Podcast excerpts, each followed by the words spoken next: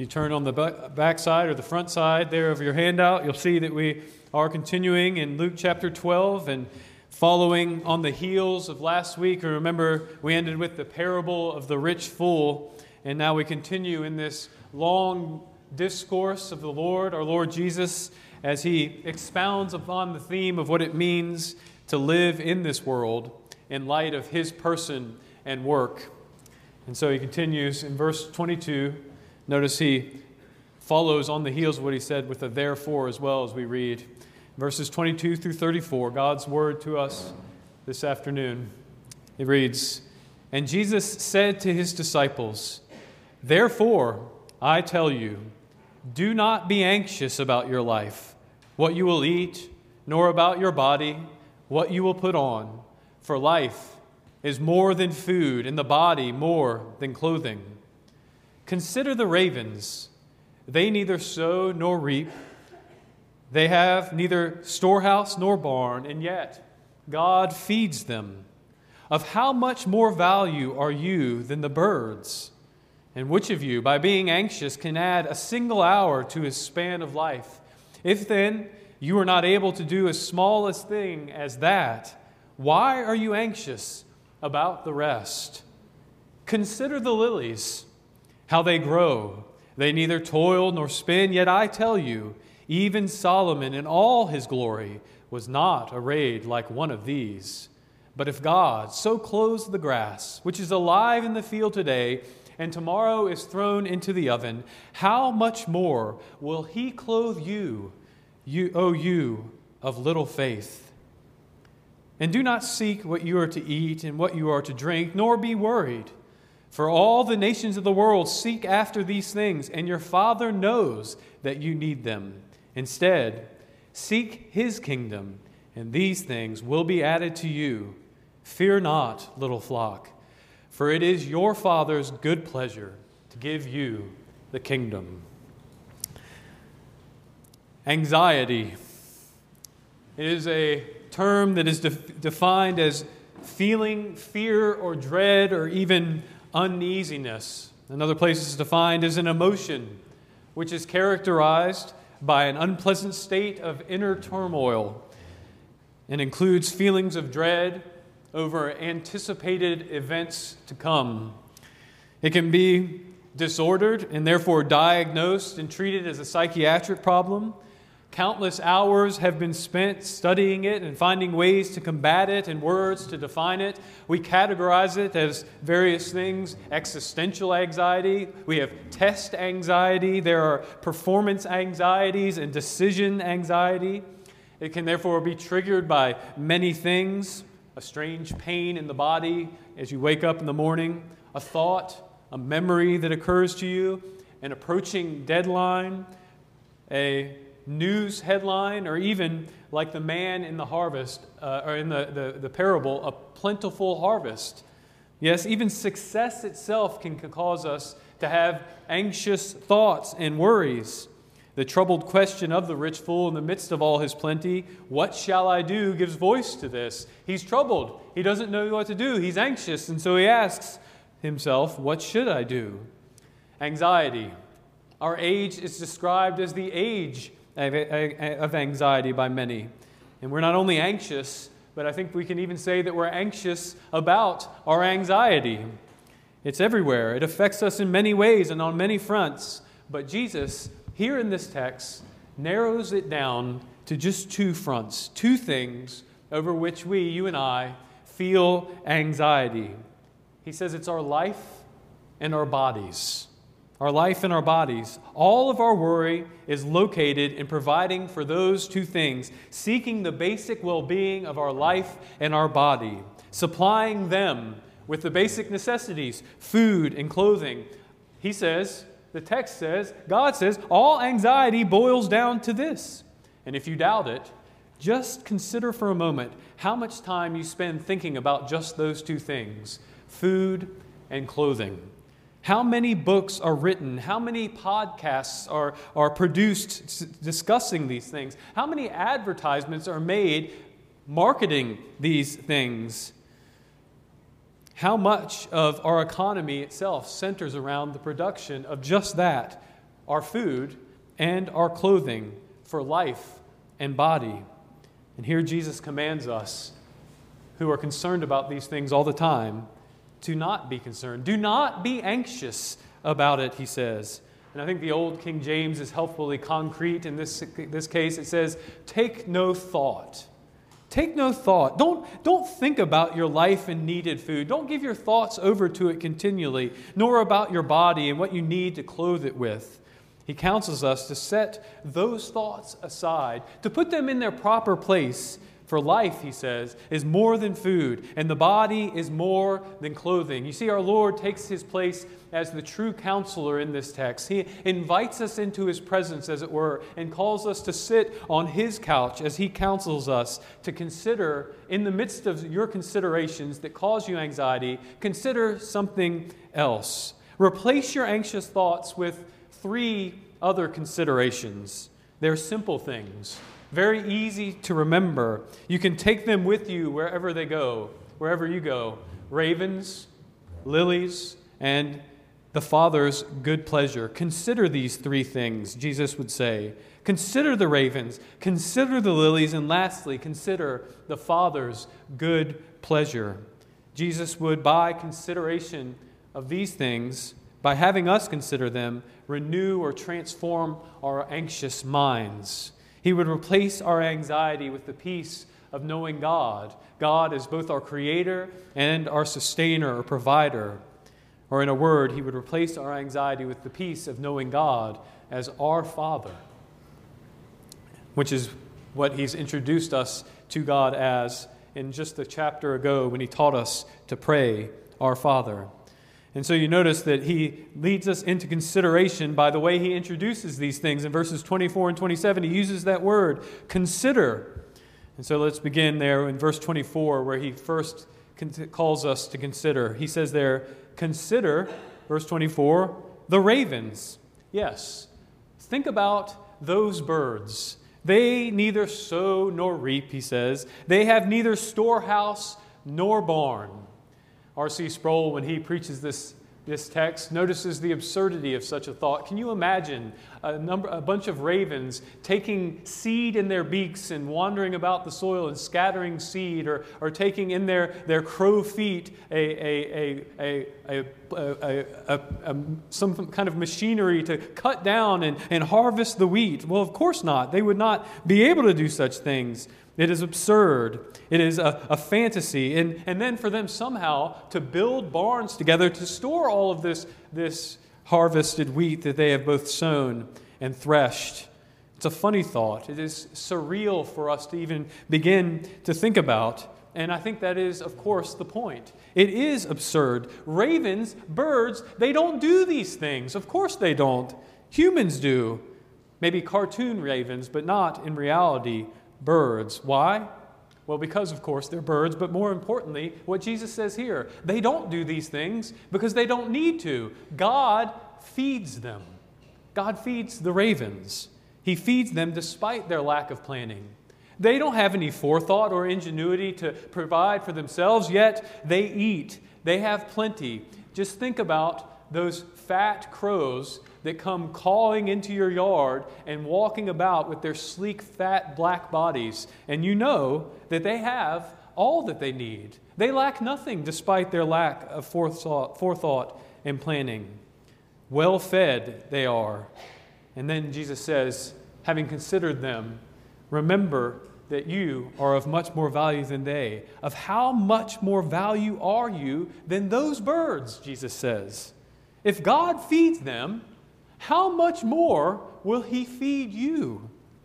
He cares, you see, about your life, about that necessity of food in your belly. And not only your life, but also its span, its continuance.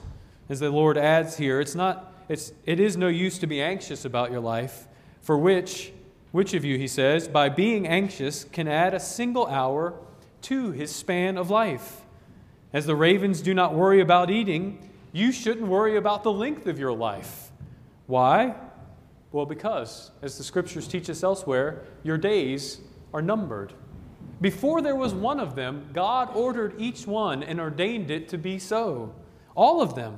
And no amount of carefulness on our part can change that. And if you want a concrete example of that, this may go over the head of some of you, but think of the Rolling Stones and Keith Richard. If anyone lived a life that should have been cut short, it was him. But he lives a long life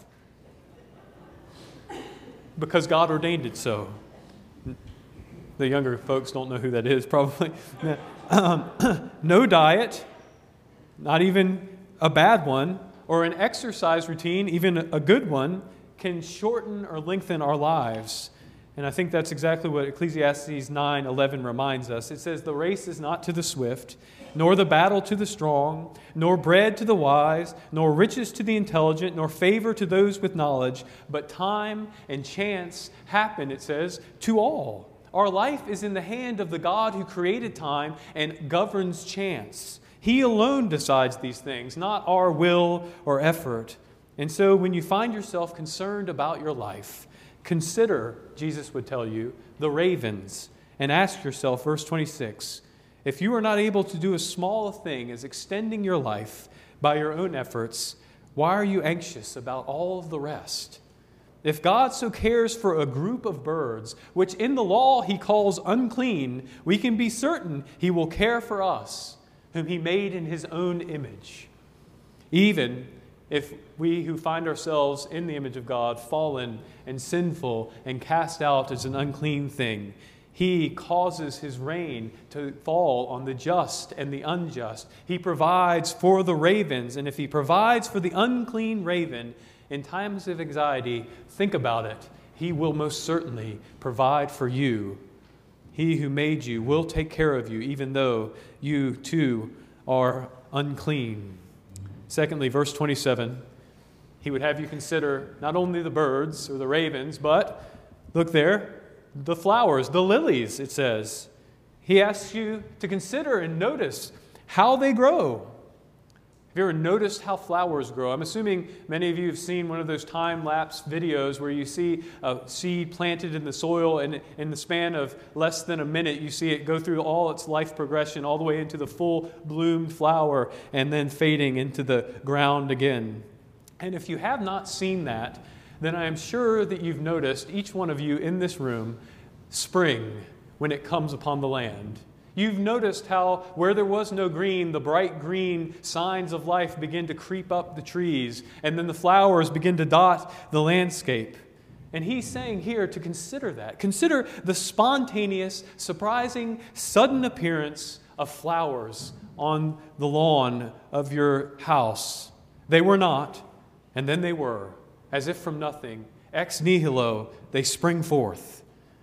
And each of them springs forth with intricate beauty and a delicate structure, each one a piece of art and architecture, we might say.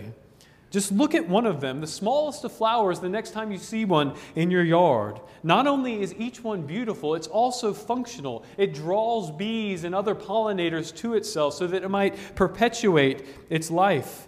And not only that, it attracts the attentions of men and women who go and cut them and put them in vases in their house.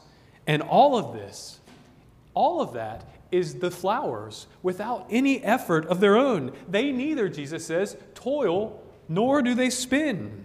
Spinning meaning weaving or doing the work of sewing garments. They have no cause, you see, to boast of their beauty.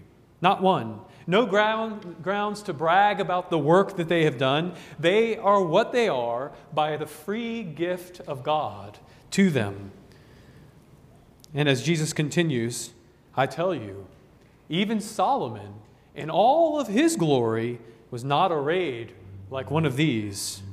According to 2 Corinthians chapter 9, verse 22, King Solomon, it says, excelled all of the kings of the earth in riches. So think of the kings of the earth and all of their regalia, and then realize that Solomon was better than all of them. His glory drew the attention of the entire ancient world and still garners the attention of students today. The Queen of Sheba came and was breathless by his majesty and splendor. His reign was the pinnacle of Israelite culture. Both nation and cult were quite literally golden in his era.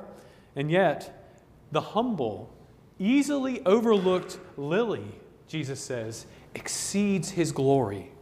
That is what Jesus says. Consider the lily in light of that. In light of Solomon and all his glory, the lily is better. It's clothed in more glorious splendor than Solomon.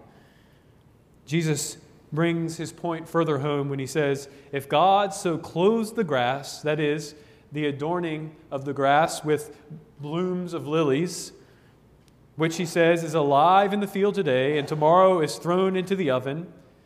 You see, he's focusing in on the fact that this beauty of the lily that's better than Solomon is itself momentary, not unlike Solomon in that sense, which his reign is but a flash of glory in the history of Israel, here for a brief moment and then gone, burned up as it were in an oven, Jesus says. It is a glory that is fading away.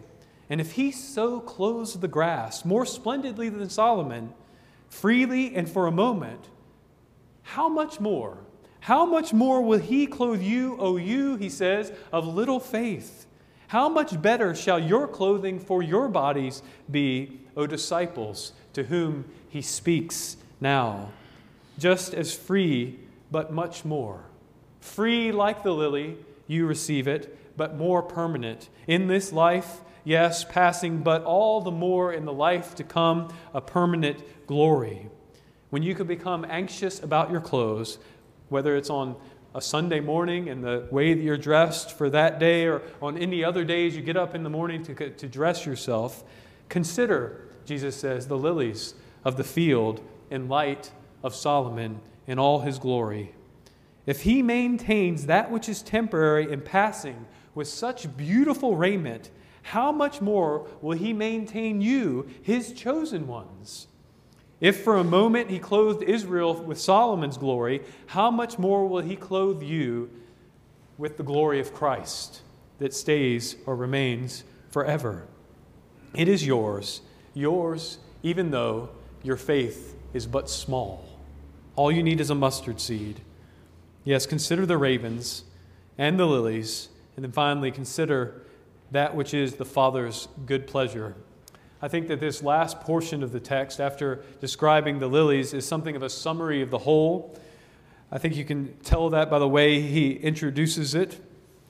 Verse 29, he repeats the theme that he's already expounded upon and adds language of seeking. He says, and do not seek what you are to eat and what you are to drink. That is, what our unconsidered anxiety will lead us into. Seeking. Seeking what? Hungering and thirsting to seek to satisfy something that is in us. Like the rich fool, we answer our anxiety, seeking bigger barns and ease, relaxing, eating and drinking and being merry. And Jesus meets us with a clear call to not do that. Do not seek after what you shall eat and drink, nor, he adds, be worried. He uses an interesting word there, literally, do not be like a meteor governed by the gravitational pull of the earth, we might say. Let not your hungering and thirsting in this world be pulled by this world to seek its quenching in this world or from it. Rather be ruled by another law, Jesus would say. Let the pull of another world compel you. Leave off the seeking of sowing and reaping, toil and spinning, in order that you might fill your bellies, and instead follow another rule. Because if you seek full bellies by toil and spinning and reaping and sowing, you're doing what the nations do. All the nations of the world seek after these things, he says. All that the world does is done for a bit of this world that passes away, a bit of that glory like Solomon's, which is but for a moment and then lost. They labor for bread, which does not satisfy, for the glory that is passing away. All their undertaking has its end in eating and drinking and the promise of ease. And Jesus would keep us from that. He would say, no, having considered the ravens and the lilies, don't fall back into following after the nations and doing what they do, for consider it. They, the birds and the grass, are given all that they need as they are what they are. So you disciples, be what you are made to be and find that He who made you such provides for you just as faithfully as He provides for them. As you are what you are, He will give you what is yours. As you are His disciples and follow that little bit of faith that is yours, He will provide for you what is properly yours as His children. He has called you for that very thing, has He not? Apart from any work or effort or thought of your own, He has taken you like an unclean bird and clothed you with the glory that is far better than the lilies, even His righteousness, and called you to live unto Him. He's called you out of the nations of the world to be His peculiar people. Seek first the kingdom and don't worry about anything else, for it will come. Your Father, the one who has sired you in His Son, knows you need these things. So seek the kingdom as one of His. Be what you are called to be and find that as one of His, you will be provided for as much as is necessary. And notice, He punctuates this call to seek the kingdom with a courage-giving word. He encourages us at the end. He knows, and we know it, that we have this propensity that if we lay aside one anxiety, we only fall into another one. So if we set aside the anxieties of the world and then we're told to seek the kingdom, then we fall into the anxiety of seeking the kingdom, do we not? And find ourselves just as anxious about the kingdom as we were about seeking the clothes and food. And He knows that propensity. And so knowing it, He tells us in verse 32 this, fear not. When you're tempted to be anxious again about the very thing that He was trying to keep you from anxiety by giving you the command to do, fear not. And then He calls you His little flock. It's a term of endearment, my little ones, my little flock, fear not. Why? It is your Father's good pleasure, listen to it, to give you the kingdom, to give it to you. It is not the end of your sowing and reaping. It's not the end of your toil and spinning. Not at all. It is the free gift of God that God gives to you even while you're doing the busyness of everyday life. Not as an end in themselves, but as a place, an arena for God to show you His kindness and grace. Yes, you will work, you will eat and have clothing, of course, but all these things are merely a means for God to communicate to you Himself as your Father, the one who gives you all that you need. And He tells us here, He encourages us not to fear because He says He's pleased to do it. It's His good pleasure. Consider that it's His good pleasure. Life, food, body, clothing, atonement, adoption, kingdom, all of it freely given to those of little faith, a little flock whom He loves freely according to His good pleasure. Consider the raven, consider the lily, and do not be anxious, Jesus would tell us. Do not be anxious, dear disciples, for it is your Father's good pleasure to give. Amen. Let's pray.